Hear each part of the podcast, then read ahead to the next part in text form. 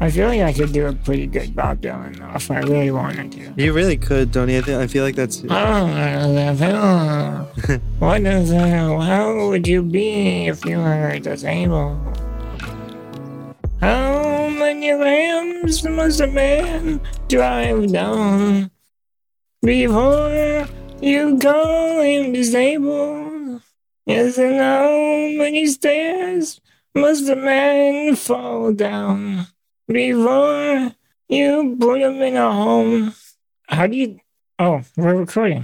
Hey. How's it going? Did you get all the Dylan out of your system there, Tony? I listened to a lot of Bob Dylan when I was younger. Oh, yeah? What about now? Not really now, no. Just your own impression? I, I do like... I feel like he's one of those guys where his songs are almost better when they're covered by other people. Yeah, that's like he's like a songwriter, a lyricist, lyricist. He's a great lyricist and he's like a poet, but he sounds like he's always struggling to breathe. Little talking like this all the time, you know? Yeah, I think my mom might actually appear on today's episode. Can we have your mom on the podcast? I mean, I suppose we could, but what, what movie would we watch? Whatever, some British movie. some some British murder mystery? Yeah. Hercule Poirot in Death of the Cripple. Is there a higher form of disability than being dead? Yeah, I mean, then we could feasibly argue that every true crime uh, story is, is worth covering on the podcast. You know, we might get desperate enough that that's what we're doing. we we start covering some serial killer called the Crippler. If there is a serial killer called the Crippler, or honestly, if there is a person out there listening to this who is thinking about becoming a serial killer, and you know you're like thinking about doing it, but you're like, I haven't committed to it yet because I don't have a good name. Go with the Crippler and just start like chopping people's. Imagine.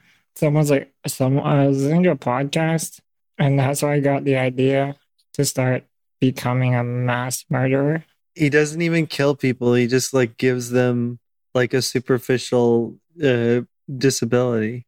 It'd be funny if it was, like, one that you could take away again. Like, he put, he, while you're sleeping, he'll put in, like, a contact lens that you don't need. So you wake up and you think you have bad vision all day. Turns out the person himself actually has a disability and he's just trying to like create empathy in a criminal uh, fashion. That's like you when you found out we were going to have to stay at home for COVID. You're like, yes. Oh. Maybe you were secretly behind this whole COVID thing. Oh, God. Yeah. I, I don't think I'm clever enough for that. Yeah, that's true. You're not.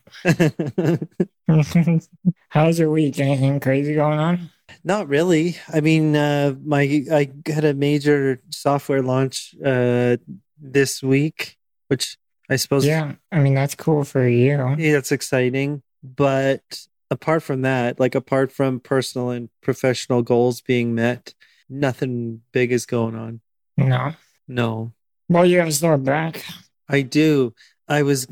getting up from bed this morning, as as is common most mornings, and I grabbed the grab bar beside my bed, which is the only place in Wait, my house. Wait, you Yeah, I was going to yeah, say. I know, it's the only place in my house that has a grab bar, because it's quite a cramped transfer space for me between my chair and my bed, because my bedroom's rather small, so my dad thought, okay, we'll put a bar in there for Mister Joe, but then the problem is that first thing in the morning, like, you know how you don't have your legs under you on a good good day, first thing in the morning? Oh, tell me, do I ever know? Uh, yeah, right, right.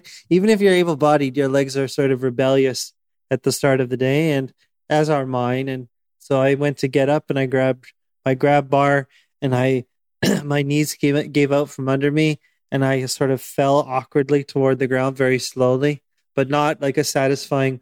a thunk of a fall, but more of an awkward ergonomics for a prolonged period of time kind of fall. Or you just kind of like slowly give up on your ability to stand. Yeah, you just succumb to gravity, but you have enough time to think about it happening. Yeah. And so that happened, and I yanked something in my back in the process. And so now every odd breath that I take is followed by like a slight spasm in the lower, in in my lower spine. Imagine that was the song by The Police. Every odd breath that I take, I'll be spasming. Um, so yeah, yeah, I mean, yeah, that's, that's it really. That's that, I mean, that, isn't that what life is after thirty? Spasms after your legs don't work when you try to stand in the morning. Mm-hmm. Yeah. Yeah. I think that is how you know you're old. I thought about this this morning, actually, because I hate mornings. Like, I'm not a morning person at all. But when I do get, like, when someone comes in in the morning, that's essentially my alarm clock. And this morning I was like, I should probably get some other thing to be my alarm clock, because they come in and I'm just like dead to the world. And I have to basically force myself to wake up.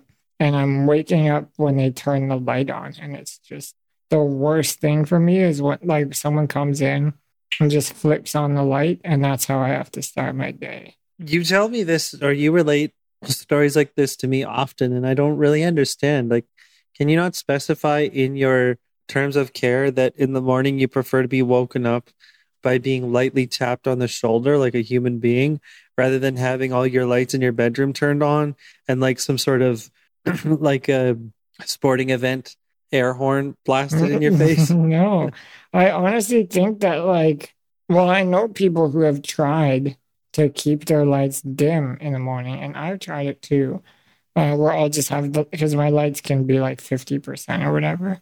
And so I'll set it to automatically turn to fifty percent right before they come in. But then they just turn it to one hundred percent. They just don't give a fuck. They just flick the switch all the way. No, yeah. They're like, so many people are like, oh, I need the full brightness to be able to perform my job. Do you think they ha- take some sort of sadistic pleasure in exposing you to a lot of light first thing in the morning? I think it's probably annoying as an attendant to feel like you're basically showering a dead person. Right? Like cleaning up a crime scene? What does that mean? Yeah, it would feel like you're working in a mortuary or something. Where like every morning they come in, like, hi, Anthony. I'm just like, and that's it. I suppose it would be slightly annoying for someone to have to like um, take care of another person who is only half as awake as they are. That, like, so some people just think if I have to be awake, so do you. Yeah, but the flip side is, they're like, why aren't you awake? And it's like, well, because I woke up four seconds ago. They're like, why aren't you talking yet? And I'm like, you haven't even closed the door. And you, like, you don't even, like, you can't, pardon me, but you can't take your hand and pick the eye snot out of your eyes.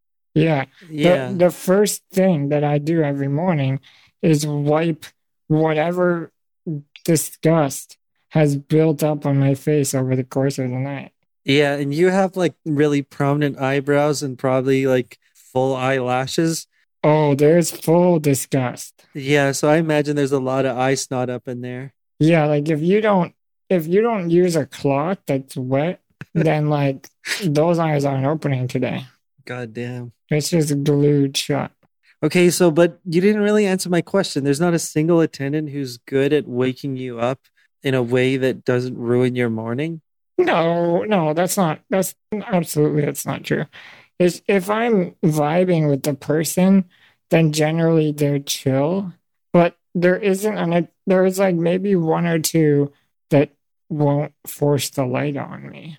Do you ever have pain first thing in the morning? No, I'm really lucky in that I don't really get pain. I hope I don't jinx myself by saying that, but I feel like I should have a lot more pain. Just based on, like, you know, my spine looks like a dollar sign, I'm sure. And my, yeah, my, my neck is crooked. My hips are a little off. So, like, I think I should have a lot more pain, but I don't. So that, no. Okay. I also have a really nice mattress. I don't know. Another brag, I guess. I'm kind of a big deal. Well, that's a good... Uh, Do you wake up pretty often with pain? No, I mean, it de- it depends. It's usually like, It's usually like uh, a little whiles into the morning after I've showered and gotten dressed. If I'm going to feel pain that day, I will know by like ten o'clock. For me, having a hot shower really helps. Like, I have a hot shower every single day, and that's like my oasis. First of all, I hate being cold, and so the attendants know that, and they're pretty good about that.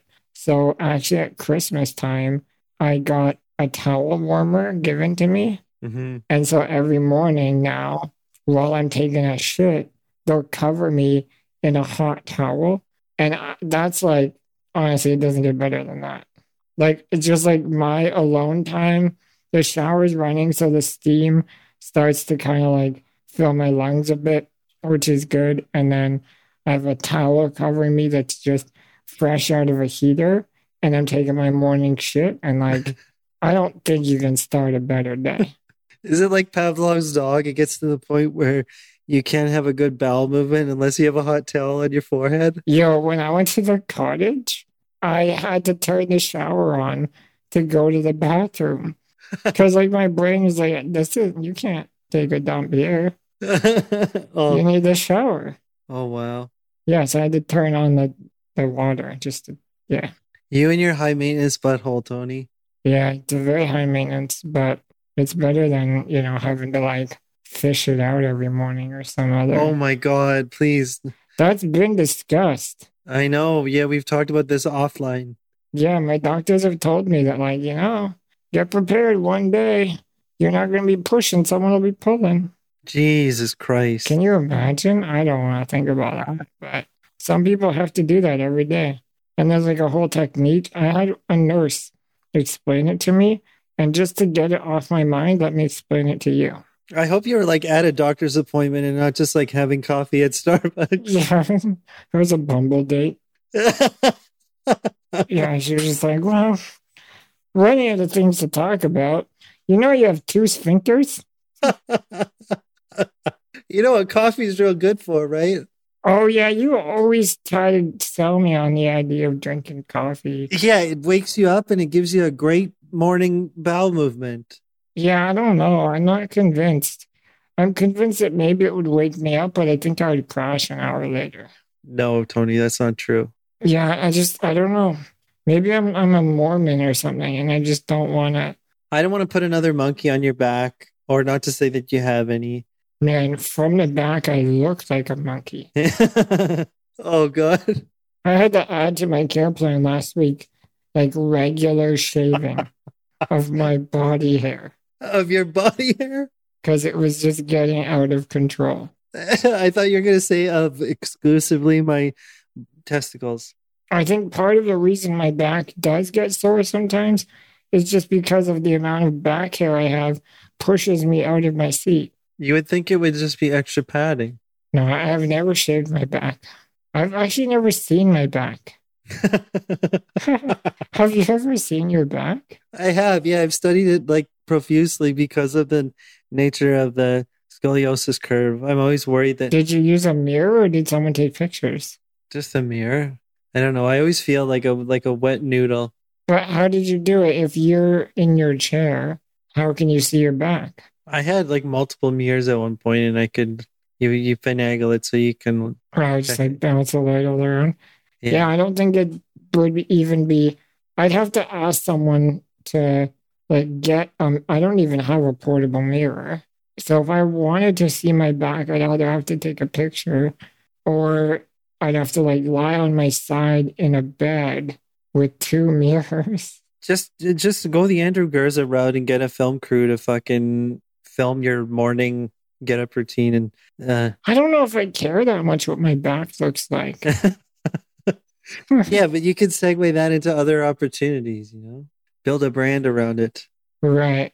Hairy Tony. I hope we eventually get sponsored by some kind of grooming company.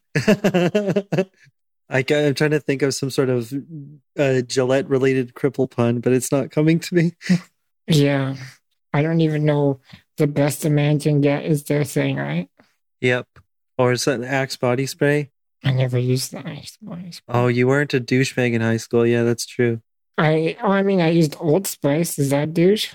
No, that's pretty standard. I feel like those were the two camps. You either smelled like your dad or like Dane Cook.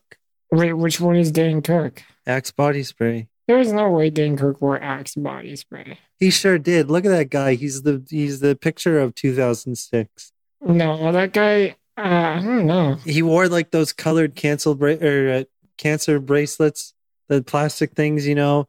Oh, yeah, the Livestrong. Yeah, yeah, the frosted tips and like the choker around his neck and like the, the American Eagle polo. Believe it or not, I've never thought about what Dane Cook smelled like. I don't even know what the hell I'm going on about right now. How did I get here? I don't know either. Where are we going? Well, we have to talk about a movie that we watched this week. Yeah. Should we talk about an Australian accent? I can't do an Australian accent, Tony. Can you tell me what the difference is between Australian and British? No. I think it's how you say your strong vowels or your hard vowels, yeah? I think you still sound British to me. I'm sorry, I can't help it, Tony.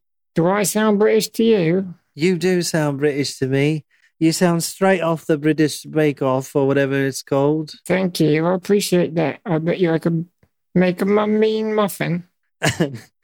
You're actually a very good cook, Tony, you know that. I don't think it translates into baking cakes, though. Yeah, well, that's true. It's a different domain, isn't it? Yeah, but... The thing is, what I found so, so fascinating about you, Tony, is that you can barely chew.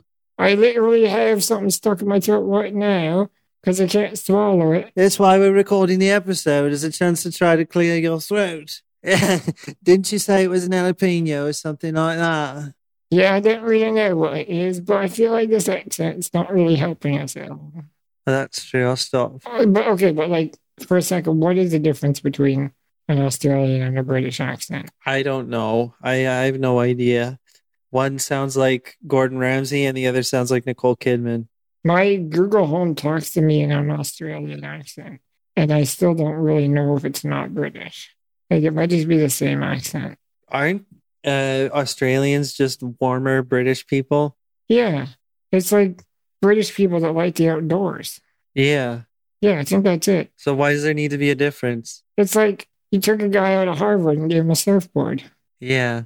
Is Harvard... I don't know. Is, is that in the States? I don't even know. Yeah, it is, yeah. I don't know what you're talking about. I meant Oxford. All right, tell us about this movie. So we watched a movie called Penguin Bloom, which sounds like a, a weird sex maneuver that you read off of Urban Dictionary. But in fact, it's actually the name of a family pet. To perform a penguin bloom, you're first going to need to sit on your eggs. I was watching some David Attenborough stuff before we started recording. Mm-hmm. And, man. Just to do some research about birds or what? Well, first of all, birds are incredible. They like dance for each other and... They're like fully transparent about their their goals. And I wish that online dating was the same thing. What do you mean? They're overt in their like mating rituals? It's yeah, it's just very much like, hey, do you like the colors or not? Like, look, I made this I made this tail. I I, I danced. Take it or leave it. And the girl's looking like, um, yeah, okay, sure. That sounds fine. Yeah. Sounds expedient. One thing I learned is that mammals cannot be green. Excuse me? Yeah. Think about that for a second. What about the Hulk? Okay. or, or call David Attenborough. Unfortunately, David, you've forgotten the one guy from the Marvel Universe.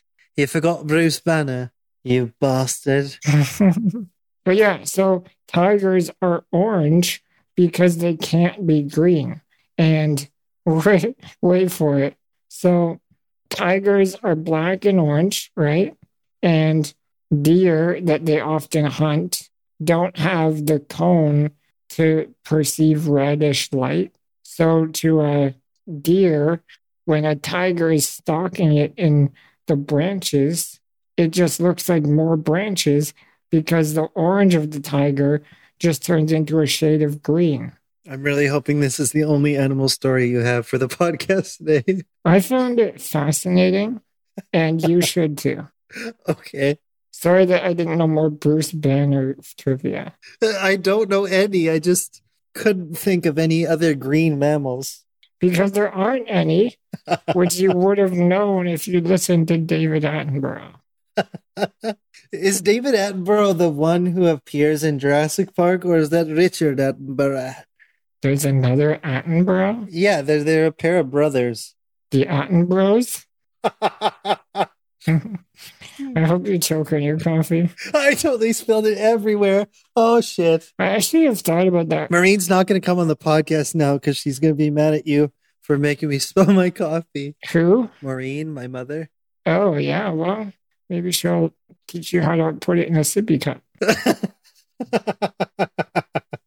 I realized that when I'm friends with disabled people, the true test of whether or not I make a good joke around them is if they choke on their liquid. Yeah, it's so true. Whenever I'm, whenever it's like my goal, I actually kind of want to put you in the hospital. Yeah, I know. We've talked about this before. Yeah, like if you ever kill a wheelie from laughter, you will be like... I'll be like, all right, I'm going to quit my job and try comedy. Yeah, yeah. When you start taking a drink, it actually, there's some insane part of my brain mm-hmm. that goes, make a joke right now. Yeah, all the synapses in your brain get devoted to joke making. Yeah, I'm like, make him choke on the sip.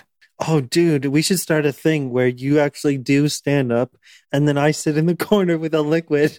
Yeah, we'll charge like extra money for people if they want to sit beside you in the in the splash zone. Yeah, yeah, that'd be amazing. We get like branded raincoats. It actually did spill quite a bit. Fuck me. What was it, David Attenborough? Yeah, the Attenboroughs. It's really stupid, but the type of shit that actually gets me like full guffawing, you know? I think also part of it is because of your like spasticity. When you're holding a drink, every part of your brain is like, don't spill this. Don't spill this drink. And the other mistake I made was trying to drink from my left hand. I like my non-dominant hand, which like it, it, I, it, I can't control it uh, in a state of laughter. Do you have more command over your right hand spasms? My right hand never spasms. It's like all challenge accepted. It's it's the most able-bodied part of my body is my right hand. Are we just diving into your profile on Tinder or something? No, I thought you were going to make a masturbation joke, but you didn't. So thank you. You're welcome. It's, it's actually not something I really consider. I don't often think about you masturbating. That's good. And Dane Cook smelling good. Two things I've thought about today that really haven't helped me in any positive way. See, this is why I tried to warn my sister not to listen to the podcast, but it is what it is. In case she finds out that you're right-hand dominant? Yes. I'm still not talking about masturbating. So we watched Penguin Bloom. And then Tony went ahead and... Can you describe this exposition? No. Okay. I don't even... I I didn't bother to parse that. Do you have any ideas? No, but you said you found it on Urban Dictionary. I didn't. I said it sounds like something you'd find on Urban Dictionary. Oh, okay. All right. But it's about a woman who um, falls down during a trip with her family to Thailand, and she ends up paralyzed. Wait, it's based on a true story. Yeah, it is. Yeah. And so she ends up paralyzed from the chest down. And uh, she basically, the movie is about her son discovering a bird with a broken wing outside of their home and bringing it into the house mere weeks after she had her surgery to fuse her back, I guess. Yeah. And so the premise is that um, this new house pet helps this woman to cope with her new disability crisis.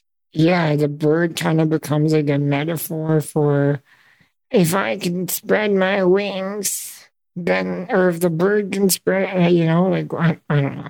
Well, it's because because she's a mother and her, like, part of her identity, a very key component of her identity is in her capacity to care for her family. Like, the movie actually says that explicitly. I'm not just being sexist.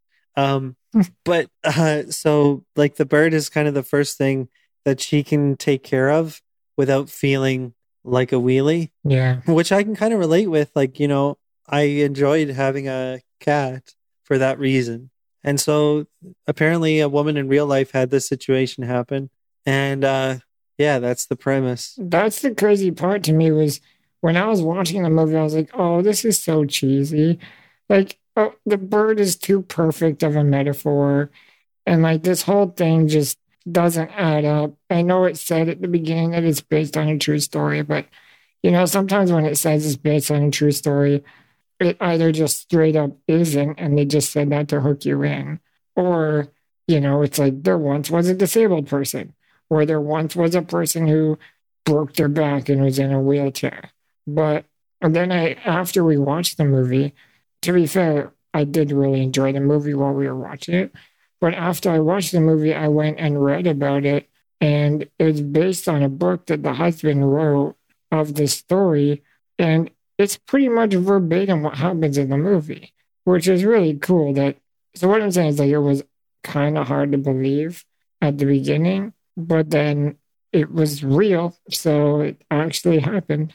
There's this weird trope going on lately of uh, movies featuring depressed protagonists whose like only thing kind of keeping them invested in their lives is like the need to look after their house pets. So you think like John Wick or like that stupid Ricky Gervais show about his wife who recently died of cancer. I can't remember what the hell it's called. It's called, uh, oh, oh something depressing. I can't remember. Yeah. Oh, it's called Afterlife. Right. And anyway, yeah. So the only thing that gets him out of bed is the fact that his dog needs to eat. And this, this movie kind of carries that forward. It, you know, this woman wakes up every day in a great deal of pain.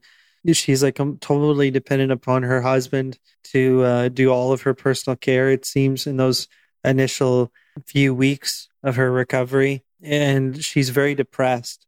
But I, I agree with you, Tony. I actually did enjoy this movie. I thought it was like maybe the most normcore wheelie movie that we've watched on the podcast so far, which is to say that it was about disability and about the trauma of a new incident and about Uh, reframing your life and trying to find meaning under uh, drastically different circumstances, but it wasn't it wasn't too too heavy-handed.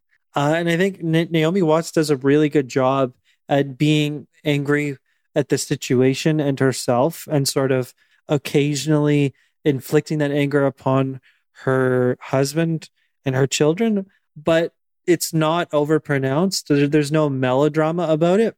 And the scenes like with the bird, like, I don't know what sort of like animal trainer they had on set, but that bird uh, had a surprising amount of character.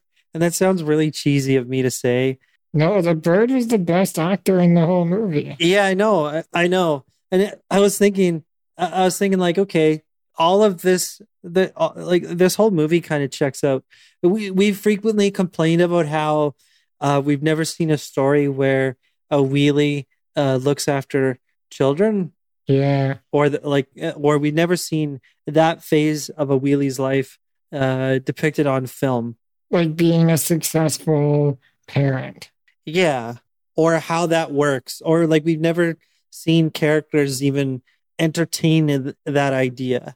Like it's always sort of assumed that eventually you sort of run out of uh, goodwill care tokens and you have to settle for a life of not building a family. Yeah. So this movie actually goes there. And I thought it did a really good job. Like one of the things that I liked was that like the kids behave like kids. You know, there's there's three or four of them and they're all brothers. The kids were all really good actors too. Yeah, they, they were. They seem like they might actually be friends in real life or part of the same acting class or something. Yeah. Like they actually had Uh, camaraderie, and they all they they spend the whole movie like fucking about, which is really funny. Like, you know, Naomi Watts is really depressed and she's trying to do all kinds of typical wheelie things, like, I don't know, use cutlery at the countertop or uh, shower or I don't know, clean up the living room.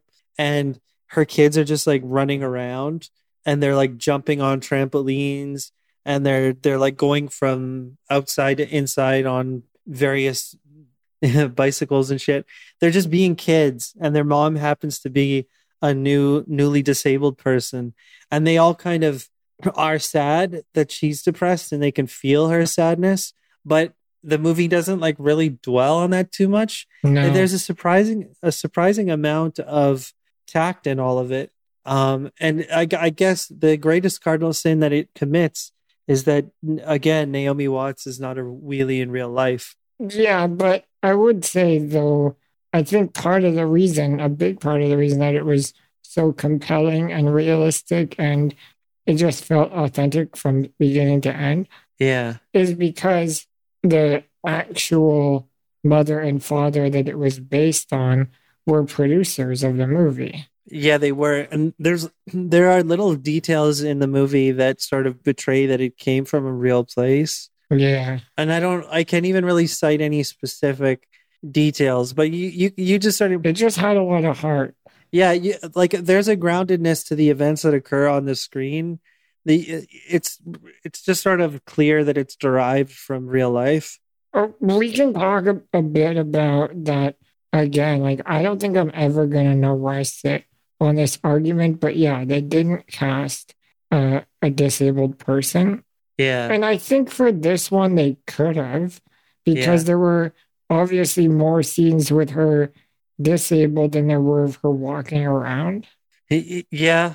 Um, it would have been, I think it's easier from a casting point of view and a filmmaking point of view to pick someone who can just sit in a chair for a bunch of the movie and then stand for parts than it would have been to try to, like, I don't know, find a body double and then deep fake the face on or something. Well, they don't have to resort to that type, that sort of cheap bullshit that we've talked about. I think C G I is almost always a cop-out because then it just becomes about the magic of... So two different actors? I think, yeah, two different actors would be really cool because, like, she talks about in the, in the middle of the film's run when she finally sort of starts to uh, confront her anger at the situation, her kids get food poisoning and uh, they they get like violently sick, and it's like in the middle of the middle of the night at like three a.m. Yeah, and she can't help. Yeah, instead of calling out for her, they call out for the husband, which I guess is wasn't par for the course before her accident. So she's like kind of devastated by this that she can only sort of tap her husband on the shoulder, then he has to go rescue them from rivers of puke. He seems like a cool guy too, though. Yeah, I was gonna say I I have some some ideas on that. I I agree with you. He's played by that dude from The Walking Dead. Yeah, what's it? An- Andrew Edwards or something? I don't know. Some generically handsome looking Australian guy that looks like any extra in an anti-Western. But he's using his actual voice this time. Oh, is he? Yeah. Oh, yeah. That's true. Yeah, I never watched The Walking Dead. I always thought it was trash. No, in The Walking Dead, he's, he's doing an American accent. They should make a show called The Disabled Dead. It's just like zombie hordes of dead people in like manual chairs, and they just sort of slowly charge at you. If if that was the apocalypse, everyone would survive. You just go up one flight of stairs and be like, all right, we're chilling. Yeah, yeah. You just surround your, like, your your barracks is like totally under uh, protected, and you just like put a single lip, like a single stair lip, like all the way across the perimeter of your uh, yeah. fortress. You could even just let them into your house and just lie on the couch. Yeah, the zombies would need like a- attendants to be able to like uh, eat brains. Would the attendants also be zombies? Imagine like the seven hour routine of waking up in the morning because everyone's moving so slow. Like, uh, do you want a shower? You're already like one standard deviation away from a zombie first thing in the morning. I know, exactly. Yeah. And it takes them two hours to wake up. What I'm saying is I'd have to start getting up at six to be ready by noon. Yeah. Anyway, uh, what we were saying about the, the, the casting of Naomi Watts, um, I think it would be really Uh, appropriate to have two different actors, because after this incident where she can't help her kids uh, through their bout of food poisoning, she says, like, I feel like I've lost myself completely. Like, I'm a completely different person. I don't know who I am anymore. Yeah, that's true. And uh, like, this is exactly, it testifies exactly to what Maggie was talking about. But then it would have turned into like an art house film or something. But that's not always a shitty designation. If you're a if you're a clever uh, director or screenwriter, you can get away with a lot of those uh, creative choices? I mean, it would have been interesting. I definitely... Well, is this the first movie we've watched uh, of an acquired disability? No, Stronger. Oh, that's right. Yeah, of course. Another interesting thing that Naomi Watts' character does is um, at one point she's left alone in the house during the day and her mother's not there yet to help her um, with her lunch routine. And she's looking at all these family photos that she has across the wall of her living room. And there's like a couple dozen there, like lines the entire wall. And she decides to take a broomstick and break all of them. And I thought that, like, you know, that's strikingly similar to what Maggie did to her, uh, uh, to her acting stills. And so, yeah, like the, uh, you know, the kids come home and the dad comes home and they look at their mother surrounded in like broken picture frames and glass everywhere. And one of the kids under his breath is like, has mommy gone mad? And yeah. I actually love that because it's like, because the kids react quite organically to the situation. Like some of them are too young to have a, a filter yet about what their mom is going through. Yeah. So th- well, there was also that scene where uh, one of the kids is like kind of trying to figure out mom's new abilities. Mm-hmm. And so she, he's like poking her and like... Yeah. Do you feel that? Can you yeah, feel that? Can you feel that? Can you feel, can you feel this over there? And she's like, you know, like rubbing her like hand through his hair and like, and like responding quite uh, warmly. Like, no, son, I can't. But then he's like, oh, that's cool. It's like a superpower. yeah, yeah. Which is a really cool kid reaction. Uh, yeah. Find the sweetness in something sad. Yeah. I mean, I thought the movie had so much heart. And it was just like probably one of the best movies uh, I've seen in a while where it felt like the disability was at the forefront, but it wasn't, they weren't using it in any way. They were using it just as much as life used it as a lesson for her. Yeah. It was prioritized in just the right amount. Yeah. And um, another sort of creative choice that I appreciated was there's a kind of B plot after Naomi Watts starts to get her shit together where she becomes uh, slightly more willing to leave the house and experiment with her with her new body. And her husband suggests that she try kayaking because when she was able-bodied, she liked to surf and was really active and yada, yada, yada. And, and so she starts taking kayaking lessons. And uh, at the end of the film, Uh, the sort of closing credits or whatever, I forget what you call those, but where they sort of explain what happens to the characters after the end of the movie's events. It's It was like, yeah, uh, Naomi Watts went and won a whole bunch of cripple-related athletic tournaments yeah. uh, about kayaking. And I was like, it's cool that the movie didn't actually choose to show that because I feel like all of these movies... Um, or a significant percentage of these movies are fixated on showing their character overcoming. Yeah, overcoming. Yeah, achieve some sort of physical conquest in spite of the lack of physicality in their lives. Uh, and so I, w- I was like, yeah, it's pretty cool that they didn't focus on that because I, w- I, I might have been annoyed by that. Well, it would have turned into more less about their like emotional journey and more of her physical journey. Yeah. Because I think what this movie did really well was even though her physical disability, like I said, is like super at the forefront of the movie, it's really her emotional journey that we're looking at. Yeah, it's her trying to figure out what her identity is or how her character is refactored in the light of the fact that she can no longer walk. Yeah. And and it's her realizing again that she can, of course, be a wife to her husband and a mother to her children. And I mean, she was a nurse professionally beforehand, and they actually handle that really uh, interestingly as well. She obviously doesn't end up, you know, uh, back in the E R or whatever, right. But they, they have a scene where she goes out for brunch with her mom and sister, and she runs into one of her colleagues. And there's a, there's a tension there. There's a discomfort there. That, again, is not overplayed or melodramatic or anything like that. I was thinking about that. Like, do you think you would resent your friends? I think so, yeah. Like if you became disabled all of a sudden? I guess resentment is the wrong word. They would be more a reminder of what cannot can no longer be. Well, you might still resent them, but yeah, it wouldn't be like, you're not resenting them as a person. Yeah. Yeah. Because if I, like, if I spent my, wasted my time resenting able-bodied people, I wouldn't have any able-bodied friends. I'd be like, oh, fuck you, you're really good at basketball and I, w- I wish I could dunk. Do you resent people when they're, like, really good at video games?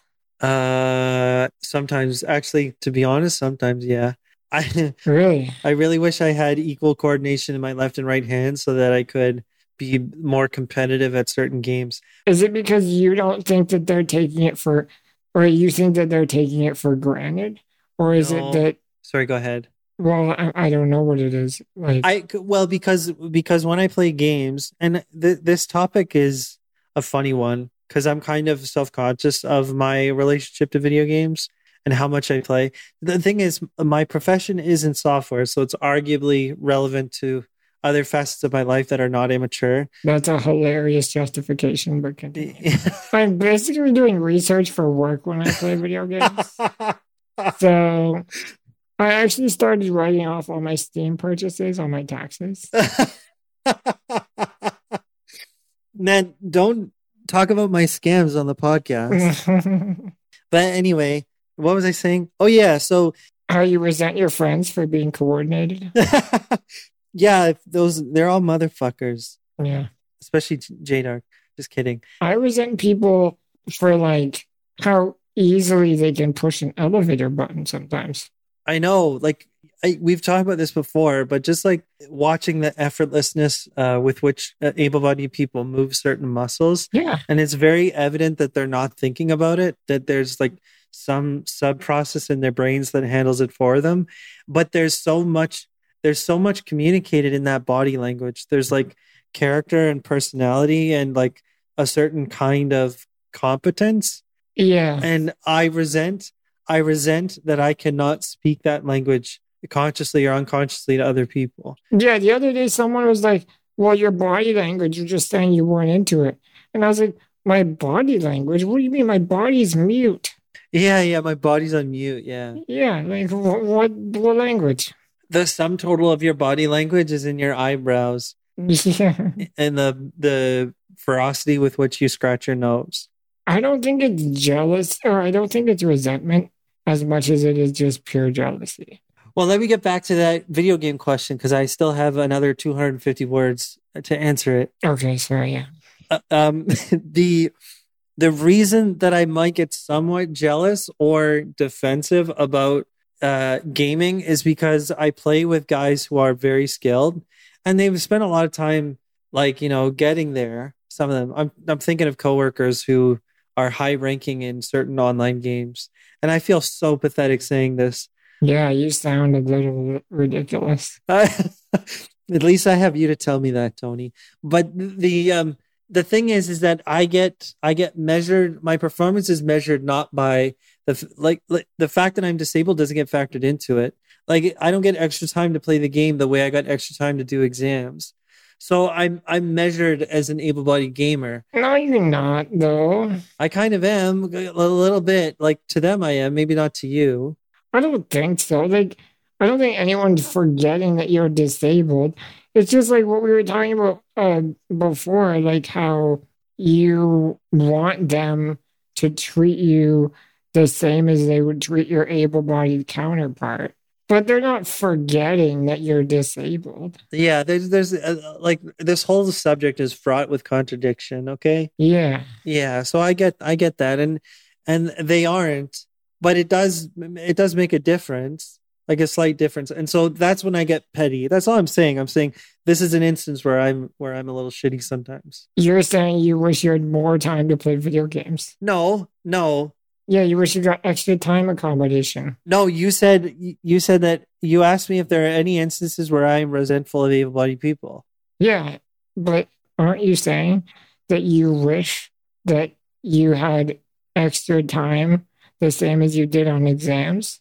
I'm saying that I get frustrated with my able-bodied gamers when they criticize my performance without factoring in my disability. Right. But wouldn't it, what, okay, let's flip it. If they were like, yeah, but it's fine, you're disabled. Nobody expects you to be good at this. Wouldn't that be more annoying? Yeah. Then that's also shitty. Absolutely. So yeah, it's a fucking catch twenty-two. Yeah. I get jealous of people when they eat. When I watch someone eat food. Yeah. Like, you ate a meal while we were talking. But not in front of you. I didn't have my camera on. It doesn't, it's not that. I don't, I wouldn't have been upset at you for eating. I would have honestly just, I would have watched you a little too creepily, because I would have been like, like even right now, you're holding a coffee cup up to your face. And part of me doesn't want to describe it because the other part of me wants you to choke on it. But the way that you're able to hold a cup drives me bananas. Really? I'm sorry. No, not in a way that you should be, feel guilty. In a way that you should, like, start flexing and just, like, hold bigger and bigger cups. Drink out of three cups at the same time? Yeah. What would that accomplish? Well, when I see someone take, like, a normal bite of a sandwich or, like, open their mouth more than eight popsicle sticks wide, I'm not resenting them. Like, I have no ill feelings towards them, but I am almost in awe. I'm like, I wonder what that's like. Like, I wonder what it would be like to just, honestly, I think I would be eight hundred pounds. I think I would eat so much food. Yeah, if you went from where you are now to fully able to feed yourself, you'd probably be overweight for a while. Yeah, we have. I haven't factored that in to any real breakers. You know that, like, you know that scene in The Nutty Professor when uh, Eddie Murphy's character becomes instantly skinnier, and so he starts to celebrate in exaggerated ways. He like runs out and gets spandex, and he starts dancing, and he's like, like I don't know. I think by the end of the montage, he's screaming like, "I'm a pony! I'm a pony!" I don't know what I'm doing. But, are you saying that's what you picture me to do? Yeah, like if you became instantly able-bodied, you would just like go to a buffet and just be like, yeah. This is delicious. This is delicious. This is delicious. I would order a Big Mac and be like, I don't need forks and knives. You'd order four Big Macs. I would probably like, I'd forget that people didn't know I used to be disabled. So I'd go through the drive-thru and be like, can I get a sub? And you don't have to cut it in half. And they'd be like, yeah, we don't usually cut it in half.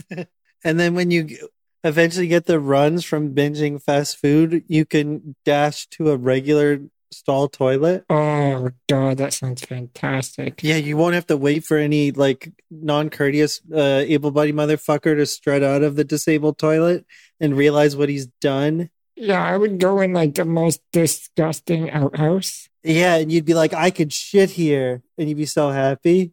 I'd be happy that I could just put my own toilet paper down on the shit-laden seat. Ooh. Yeah. Imagine that luxury. That sounds fantastic. Where did this come from? I'm honestly just fantasizing about all the ways I would do normal stuff if I was able-bodied. yeah, yeah, right?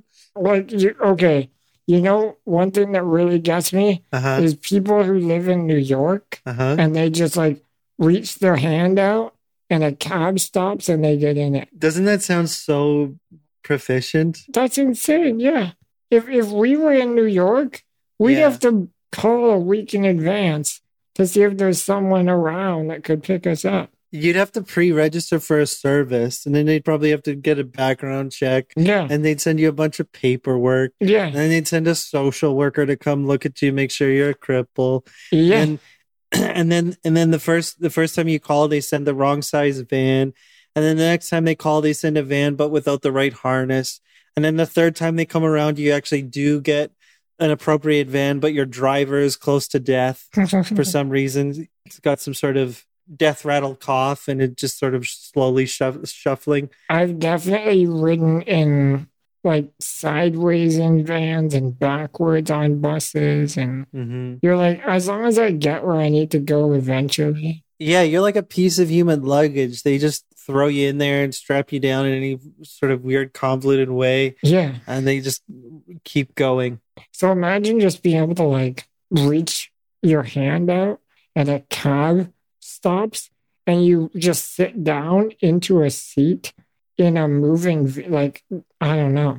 Sounds fantastic. And then if you're a New Yorker, like, it's kind of socially acceptable for you to be inexplicably rude to the cab driver, even if they've done nothing wrong. Yeah, but if I had just become able-bodied, I would be like, how's it going? Isn't this so cool that we can just, like, stop you and you're here? And the cab's like, I don't care. Yeah. Where are you going? Yeah, yeah. You just want to hug everyone because, like, life yeah. is suddenly so much more open and free. You're at the crosswalk and the, the walking symbol comes up and you're like, oh, I actually identify with that now. Before, I was like, I guess I'll go. Yeah, no, that sounds fantastic, but I still don't remember how we got here. That's a good question. What were we talking about? We were talking about resenting able-bodied people because I was telling mm, the story about how in Penguin Bloom, uh, Naomi Watts runs into her coworker, and it's an incredibly awkward situation because seeing her coworker reminds her of the profession that she's no longer able to perform. And then there's also a note of that phenomenon that Maggie mentioned, which is dreading running into people that you haven't seen since before your accident. And what I really liked about that is that that moment occurred on the screen, but was not ever discussed or spelled out in the dialogue. It was just like really evident that Naomi didn't want to be there talking to her coworker, and also that her coworker didn't know how to treat her now. Yeah, that's a really good point. They were, the whole movie, the way it was written and directed, it was very good at showing things without, like, hammering anything home. It was very subtle. Yeah, there was hardly any dialogue, really. Yeah. Um, and, and we haven't even talked really about, like, the bird, which is kind of a, a gimmick, really and truly, honestly. But it's not, because that was, that's what I thought, too. I thought, well, this is, like, a cheesy thing to used to drive the story forward, but that is what happened in real life. And yeah, and you end up liking the bird because of the way it kind of interacts with the actors. Like, it actually looks like the bird wants to be there. I think that that bird went to acting school. Yeah, it did. I was going to say, like, did I already say this already? But it is a little sad that they couldn't hire a real disabled person, but they hired a real magpie. It's easier to get a bird to act in your movie yeah, that it, than a disabled person. Yeah, like that, that insinuation is kind of insulting, right? Yeah, because if you did say to them, why didn't you hire a disabled person? It would have been like, there are no qualified disabled actors. Yeah, but there's like three dozen qualified magpies. Yeah. We happen to find a magpie who can act and sit and basically is like Leonardo DiCaprio in the movie. Yeah, it can read a script and follow orders. Yeah. And it's toilet trained. Well, it wasn't toilet trained. That is why they ended up putting it outside. Mm, yeah, it would shit everywhere. Maybe that was the same problem they had with the cripples they tried to hire. That's the, what I was alluding to, yeah. Yeah. They were like, well, I mean, you're great, but can you just stop shitting on the counters? That's a really funny point, though, because you're right. Like, if we had... If Twitter blew up about this movie and was like, why didn't you try to hire a disabled person? They would have been like, well, we tried. We just couldn't find a qualified actor. But we definitely found a bird. And it's like, so we should make it a rule that if you can't hire a real disabled person, then you can't hire a real anything else. Like, you can't hire a real, you can't hire real children. What if it was a crow and they just painted parts of it white? That would have outraged bird Twitter. But would it have made you felt better about about not casting a wheelie? It was like, guys, it wasn't actually a magpie, it was a crow. Oh, never mind then. Okay, we're fine. By the way, what would bird Twitter be called? Tweeter? Yeah, I'm pretty sure bird Twitter is just Twitter. The logo is a magpie. Yeah, it's true, eh? I only have one problem with this movie, okay? Okay. Which is that at the end of the film, Naomi Watts' husband takes her out. I think I know where this is going. For a fucking picnic with all her friends. Yeah. And they put her on this really cool reclinable uh, hoist of a chair. And it, she looks like a pharaoh. and she's surrounded by friends and family, and they're like hiking with her. This isn't the part that you were annoyed by, is it? No, no, no. I just, I'm, I just, I'm describing this because I kind of liked this image. Yeah, okay. I thought it was a cool solution because one day I want my friends to do the same for me. So if anyone's listening, at some point you, you got to put me in a fucking pharaoh chair and walk with me across. Uh, go for a hike. Yeah, please. Let's go for a hike. As long as I can uh, get high the whole time and laugh at you. But uh, anyway, so... Do they have to feed you grapes and fan you the whole way too? I would prefer some sort of expensive cheese. But so no grapes. Grapes are kind of messy. I don't know. I don't like I don't like fruit that much. Grapes are messy? Would you eat half the grape at a time? Don't you eat half the grape? That's it. You know what? I'll stand down. Very fair point. I, if I if I wanted a grape today, there'd probably be a knife involved. See? Yeah. And then I'd have to I'd have to peel it or something. Oh god. It's just better for you to drink wine. Yeah. Um so They they get her to the summit, and then she's like sitting on a rock, and then she she does that thing that like crippled characters in in several of the movies that we've watched so far do, which is that they have this like um, daydream where they get up and and walk for a little bit and like yeah. do something profound, and then they and then they cut quickly back to, to reality. And it's supposed to, like th- this happened in The Theory of Everything. It was like the exact same scene. Um, and it happens again in uh, Penguin Bloom. And it's annoying because it, it, it's like supposed to signify to the audience that even though Naomi is still disabled, like in her heart, she is walking, which is really fucking dumb. So dumb. Yeah. Because the very frustrating thing is that the movie does get actually at the root of the problem of her new disability. So it should be able to avoid this trope. But it doesn't. It indulges it fully because I guess these movies don't know how to end when their character is still disabled by the conclusion. And so, yeah, like the problem of disability is not that you can't walk. It's that disability makes you realize the very frailty of your station in life. So it's like when Naomi Watts fell and injured herself, she she didn't lose what made her a person. She still has her thoughts and feelings, her emotions. She still has compassion and all of her life experiences, all of her knowledge that she's accrued over time, everything that has gotten her up to the point of her incident. So it's like becoming disabled makes you realize that we haven't really created a role for cripples in society. And so you feel vulnerable, and there's like a kind of, there's like a sense of a almost like a betrayal or something. And Maggie talked about this when when we interviewed her, and I think the movie understands that because at the heart of the film is a crisis of identity, uh, and it just sort of sucks that it at the end of the film it still boils it down to in her heart Naomi can still walk. Yeah, this is a tricky one because I definitely agree with everything you just said, mm-hmm. but I also, well, first of all, the fact that the actual Sam and Cam Bloom were producers on the show, on the movie, kind of made me give it a lot longer of a leash because I'm like, well, maybe that's actually how she felt and maybe that's the best way that she thought they could portray that. Maybe that's true, but for me, it feels like it was a pr- producer being like, well, we got to show her using her legs at some point or else what have we accomplished? Well, maybe they were just trying to justify not hiring a disabled person. Uh, yeah, you actually said that while I was complaining while the scene was happening. But on the other hand, like we, we've all had those fantasies or those kind of moments where you're like, hey, maybe this disability... Or like you said, this new station in life doesn't define me again. Like maybe I'm complete in a way where whatever that means, even though I'm not able to stand, I feel like I can still stand on top of a mountain. But I'm just saying that your will to continue to live should not be contingent upon some sort of metaphorical reassurance that you can walk. Well, then why do we do wheel breakers? Because it's funny.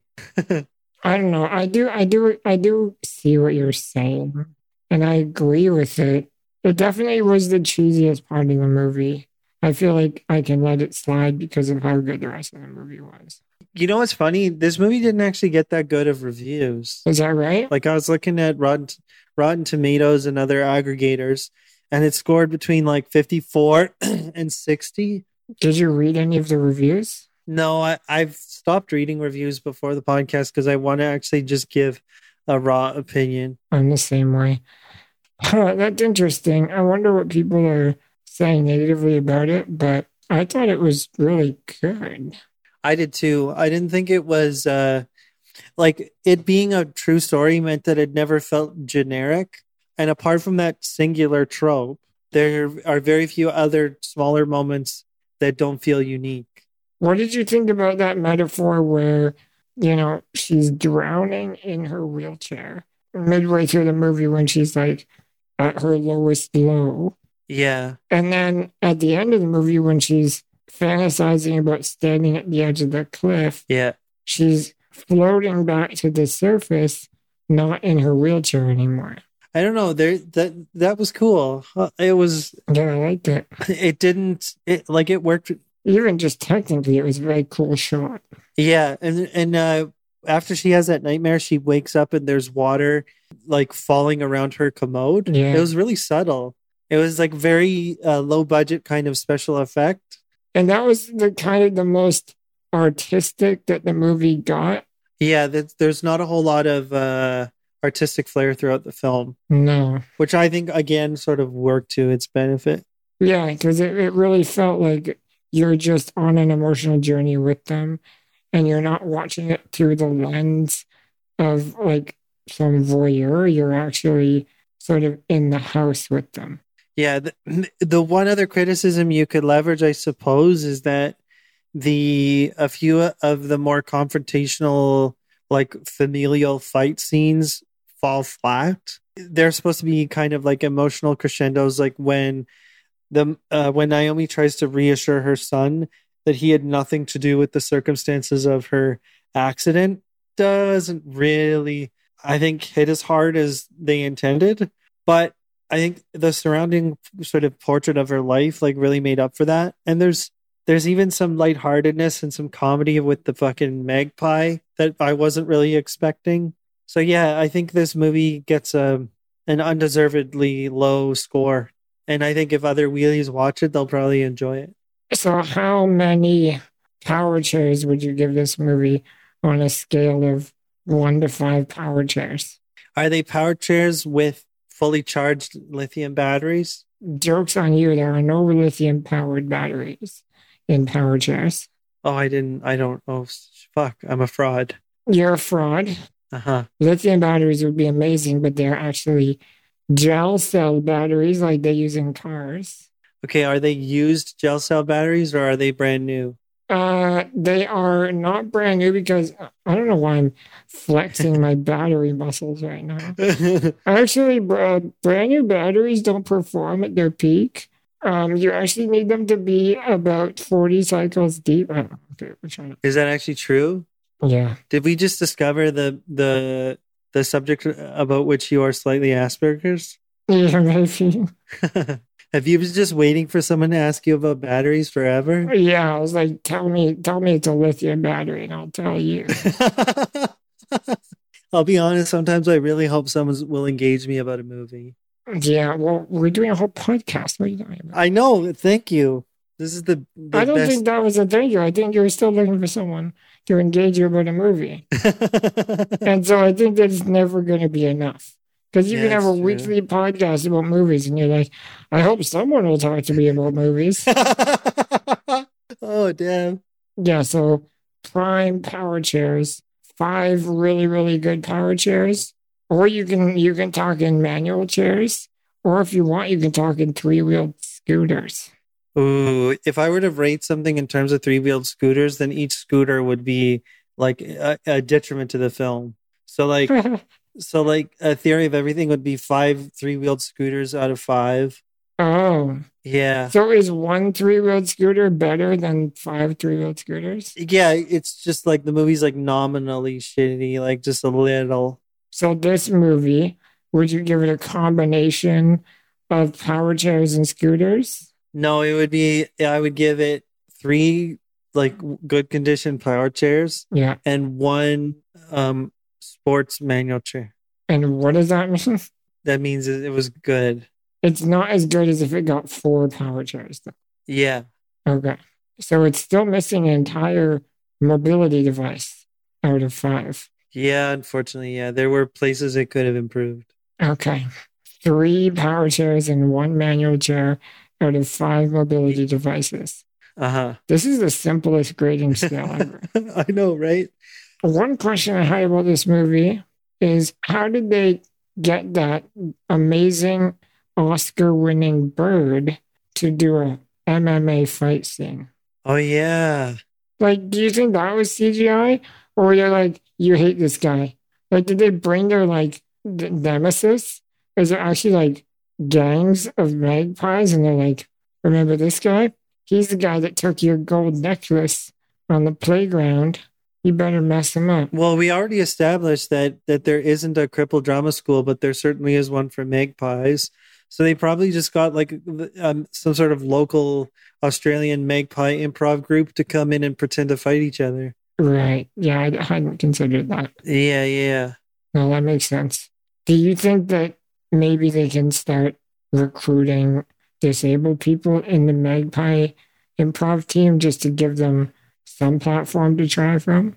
I don't know if magpies would be willing to work with wheelies. No. I'm not sure. They do like shiny things. That, oh, that's true. And and perches that rarely move. I think it would be easy for a magpie to disable a wheelie. Because they just like, I don't know what, where I'm going with this. But they could just poke the wheels and pop them. That was a good joke. Thanks. You want to play Wheel Breakers? Do I want to play Wheel Breakers? Um...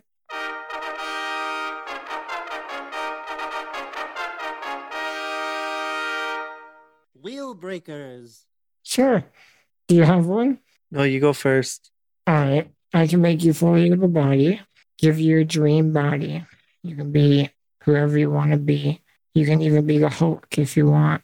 But every conversation you have, every word you speak, everything you say, you scream. In agony? No, just you're a very loud talker. Like Fran Drescher? I don't know who that is. It sounds like something you get at IKEA. The Nanny. You don't know your nineties sitcoms? What's wrong with you? It honestly sounds like something you get in the living room section of IKEA. She sounds like Lois Griffin, but louder. It sounds like someone on Sesame Street. Oh, so I have to yell the entire time. Everything you say. Okay, that's it? Yeah, that's it. You're, you know, at dinner with your parents. You're, and you, you know, it's just like, thank you for dinner. And then. What about environments where it's. Uh, every environment. Even like movie theaters? Especially movie theaters. And e- even when you try to whisper, it just gets louder. Can I opt? Can I opt not to speak? Yeah, absolutely. No, but I need to speak. Oh, dear. For everything you say, even like in the middle of the night, someone's like, hey, Jamie. Yes? could I get a, could I get a gig as a public speaker? Or you get a gig as a public screamer. uh, oh, God. Is it like a, a Wilhelm scream? Like from Star Wars? No, you're just talking as if you're in a loud crowd and you're trying to talk to your friend three meters away and they can't hear you. Is there any other context where my screaming could be considered pleasurable or desired? Pleasurable? Absolutely not. I'm offended that you even said that word in this context. But you could definitely be like a gym coach. Or, yeah, or like that famous character from uh, that Kubrick movie. Yeah, fine. I would do it. You would do it? Small price to pay, Tony. Is it, though? Like, every meeting at work, you're just screaming into the mic. I would lose my job constantly. and it would be really hard to keep a date. I would have to date a deaf person. Well, at that point, why would you even have to talk? You just learn sign language. But then your sign language becomes really aggressive. You're like shouting at them with sign language. Is that a thing? I think that's a thing. I think you can shout in sign language. If you can't, they should figure that out. Please excuse our ignorance, deaf people. You think deaf people are listening to this, Jamie? And how exactly is that working? There's got to be some sort of podcast translation service for deaf people. Yeah, there definitely is. And they just unsubscribed. Definitely. Oh, definitely. Oh, my God. If there is a deaf person reading this, how do you yell in sign language? It must be possible. There's got to be angry sign language people. This is beside the point, Tony. I think this is the point now. Okay, so no wheel. That's my answer. Wait, I always forget. Which one is no wheel? It's the opposite of no deal. So you will do it. Yes. No wheel. Okay. Are you ready for mine? Yeah. Okay, you're fully able-bodied, mm-hmm. but you have a pet magpie for life, and the magpie constantly shits in your drinks, oh. and you you have no you have no you have no way of knowing which drink that it, it shat in. Well, you can't taste it. No, like you have to taste it before you know. Oh, but then I can just take a sip, be like, oh yeah, this one has shit in it, and then try a new drink. Yeah, you can. Yeah. Is it ever possible that they would shit back to back? Sure, it's complete com- completely random, but. Every day, multiple times a day, they will shit in your drink. Is this going to stop me from being hydrated? That's the problem. Am I able to cons- consume water in other ways? No, it shits in your feeding tube. But you're able-bodied, so you don't have that anymore. Maybe I would keep it if this is the deal. Small price to pay. So it's actually shitting in my feeding tube, too? Yeah, if you try to circumvent it with a feeding tube. Could it be up to one hundred percent of my drinks? No. Can you give me a, a rough idea of how how often? seventy-five percent of all fluids. Is it, I'm, I'm being really pedantic, but is it seventy-five percent of all drinks or seventy-five percent of the total volume? Like what I'm saying is, can I just... just constantly fill up massive jugs of water, and then eventually I'll get a clean jug of water, and that's my jug of water for the day. I don't know what the fuck you're saying. No, any jug you fill, there's a seventy-five percent chance it has bird poo in it. Yeah, so I just get big containers. Shut up. And then eventually it won't shit in that, and that will be a big container of water that I can drink for the entire day, or maybe two. maybe two. I think I figured this out. All right, fine. Yeah, you could do that, smartass. Yeah, I think I would do that. All right. Or maybe I just, I don't know what magpie shit tastes like, but I assume it's a little bitter, but maybe if you, if you drink it enough, you build up an immunity to it, and maybe it wouldn't be that bad. Yeah, I would do it. I would find a way around it. And I get to have a friend magpie. That's cool. It does seem like it would be a cool pet. They seem really smart.